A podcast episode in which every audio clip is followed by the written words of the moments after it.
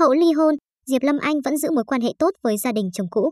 Vào cuối năm hai nghìn không trăm hai mươi mốt, thông tin Diệp Lâm Anh và chồng đại gia Đức Phạm ly hôn không thể cứu vãn cuộc sống vợ chồng khiến nhiều người bất ngờ. Tuy nhiên, điều khiến công chúng ngạc nhiên hơn nữa chính là cách ứng xử giữa cô với gia đình chồng cũ Hậu ồn ào. Diệp Lâm Anh và mẹ chồng, em chồng cũng như họ hàng vẫn cực gắn kết, mọi thứ chẳng có gì xảy ra ngoại trừ việc Đức Phạm vắng mặt trong các buổi tụ họp.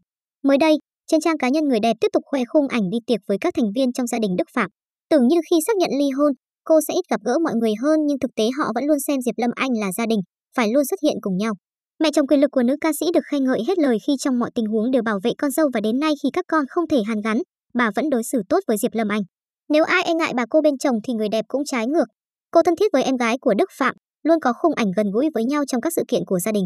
Khung ảnh nữ ca sĩ cũng với mẹ và em chồng cũ cùng diện trang phục tông trắng đồng điệu, vui vẻ ôm nhau trước ống kính khiến nhiều người bất ngờ. Nhìn họ chẳng ai nghĩ rằng cả nhà vừa trải qua những câu chuyện không vui, gắn kết như chưa có cuộc tan vỡ nào xảy ra. Chắc chắn Diệp Lâm Anh sẽ thấy mình được an ủi rất nhiều khi sau những tổn thương vẫn được mọi người động viên, dành tình cảm và đối xử như trước kia.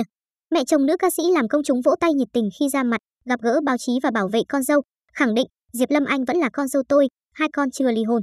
Sau khi câu chuyện Tiểu Tam xuất hiện, là giọt nước tràn ly khiến Diệp Lâm Anh buông tay, không còn muốn cứu vãn hôn nhân thì cô cũng bày tỏ việc mình đã từng đi gặp đối phương để nói rõ vấn đề.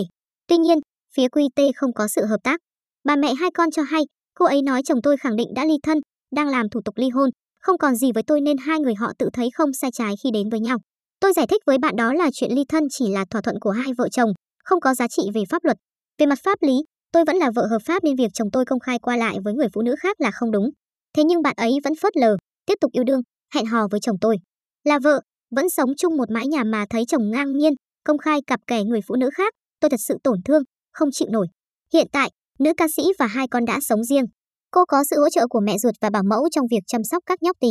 Ngoài ra, Diệp Lâm Anh cho biết mình vẫn thường xuyên đưa bé về nhà nội để chơi với ông bà.